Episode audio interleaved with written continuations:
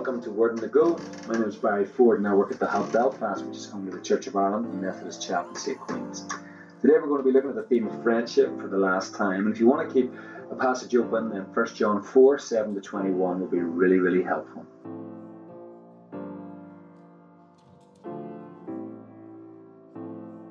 John has already written, Dear friends, let us love one another. And he goes on to describe how these friends are actually brothers and sisters in Christ, born of God. So for anyone who follows Jesus, all of our relationships are redefined parental, mates, romantic, social. For all who believe, we now share in the same family. And at the heart of who we are is the command to love one another. For if we can't do that, John writes, we cannot love God because we fail to grasp actually who God is, what love is, and how we're meant to reflect who He is in the world around us in this life, we're to be like Jesus. If we're not loving the people Jesus died for, we're not being like him. They can be our parents, our mates, our friends, people in our church, our youth group, whoever, and they can be wherever. One of the greatest bits of advice I ever listened to concerned how we interact with people with integrity but differently in the different spaces that we move in. So we like to think of maybe four different spaces. First of all, you've got the big social space, the places of our everyday life. Take, for instance, your school filled with teachers, other year groups, people who work there, and so on. Then you've got the shared space, which is a bit more defined. Maybe think of your classroom, think of your sports team, think of your choir, your orchestra, all the same age, there for the same purpose, for a specific window of time. And after the social space and the shared space, you've got the group space. Think of your mates, the people you hang around with, the people you're kind of doing life with. And then you've got the personal space the friend or friends that you're closest to, the people that you confide in, probably the people that you can count on the fingers of one hand. How you behave in every single one of those spaces is going to differ from space to space. And how you behave in each space is going to be somewhat shaped by your experience of it, whether it's a good place for you or a not good place for you. The difficulty now, though, is whenever we collapse these spaces into one another, when we expect to be private in a very public arena, especially now when our spaces move both in the material but also the digital worlds. When I was growing up, I would never have dreamed of taking a picture of the cup I'm drinking out of and then walk around showing to people in Tesco's. But go out for a milkshake and it becomes part of your Snapchat or Instagram story. I would never have dreamed of announcing my relationship status in the school assembly hall, but nowadays even the first kiss becomes a selfie. Why do we do this? Is it because we're happy? Is it because it's trying to say something great about us? Is it because we get likes and hearts and OMG and affirmation and affirmation and affirmation? Or we start blogging. We start writing out some of our innermost thoughts and fears, our hopes and anxieties, things in the past that were reserved for private diaries and closest friends. And then we put this on the world wide web for everyone to see. So we put our private stuff out there into public space. But we also bring that public space into our private world. If I had a bad day at school, if I didn't get on well with someone or whatever, I go home and I could half forget about it. Whereas nowadays we see it all the time. We see that other life out there on our phone, on our tablet, right there with us when we're on our own.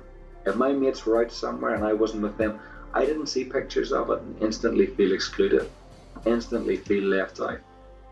And all the while, social commentators seem to be telling us that mental health, anxiety, depression, self harm, and low self esteem are growing and growing and growing what's going on, folks? What's going on with how we're doing relationships, with how we understand how to relate to others, with what it means to be friends in a way that is right and appropriate in a range of different types of spaces, material and digital.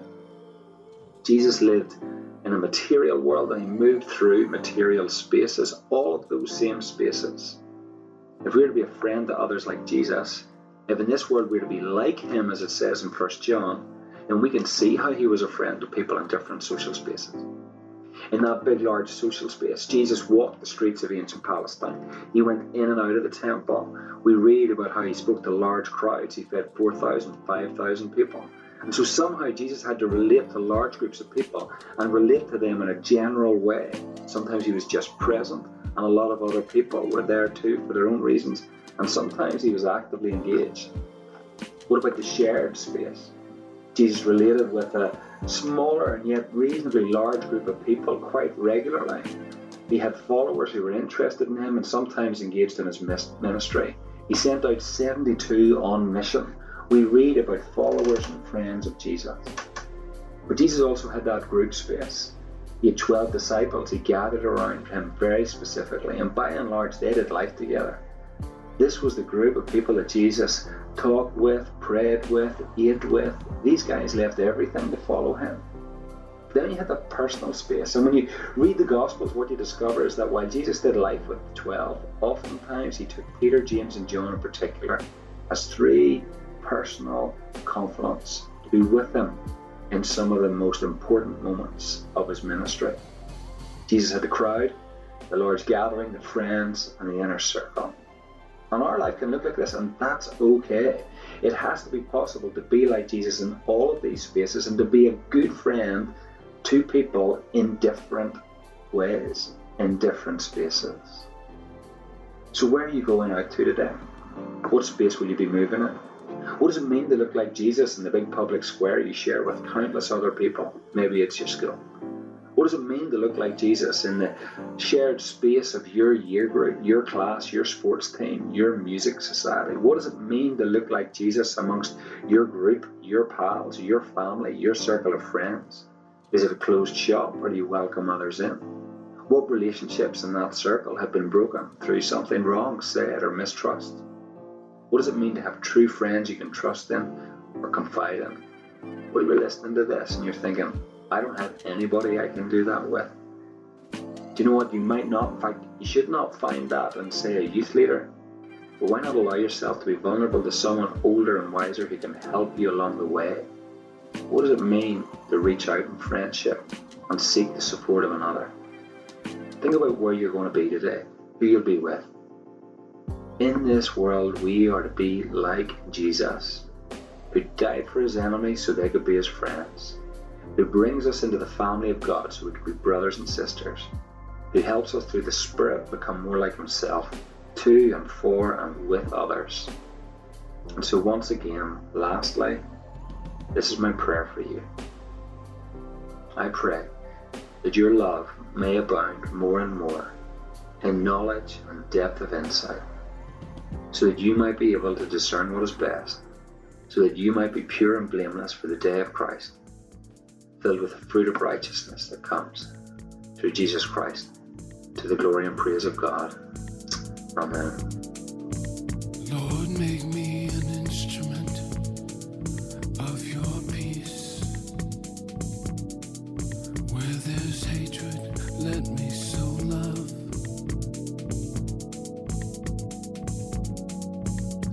And where there is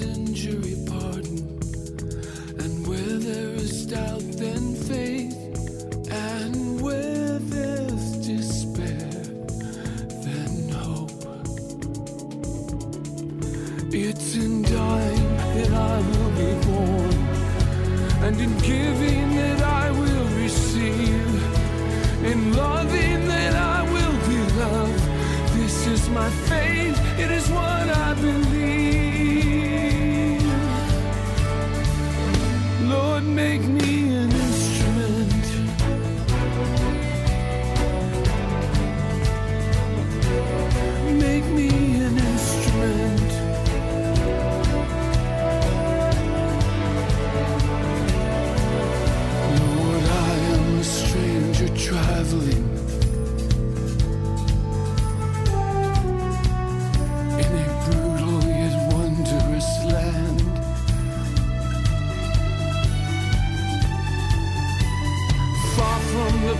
promise of home, on a journey led by your hand to where the lion lies down with the lamb. Father, grant that I'd never seek to be comforted as to console. Let the blood of your Son cover me, touching my spirit, seizing my soul.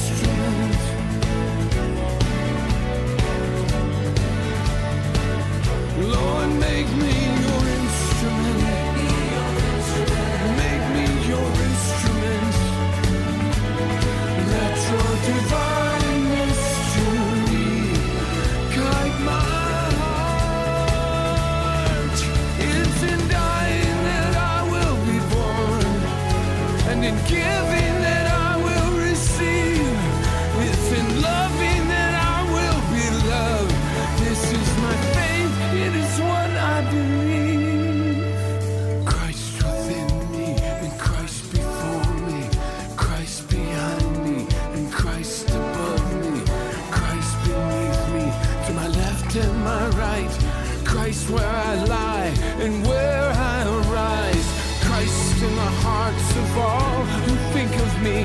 Christ on the lips of all who speak of me.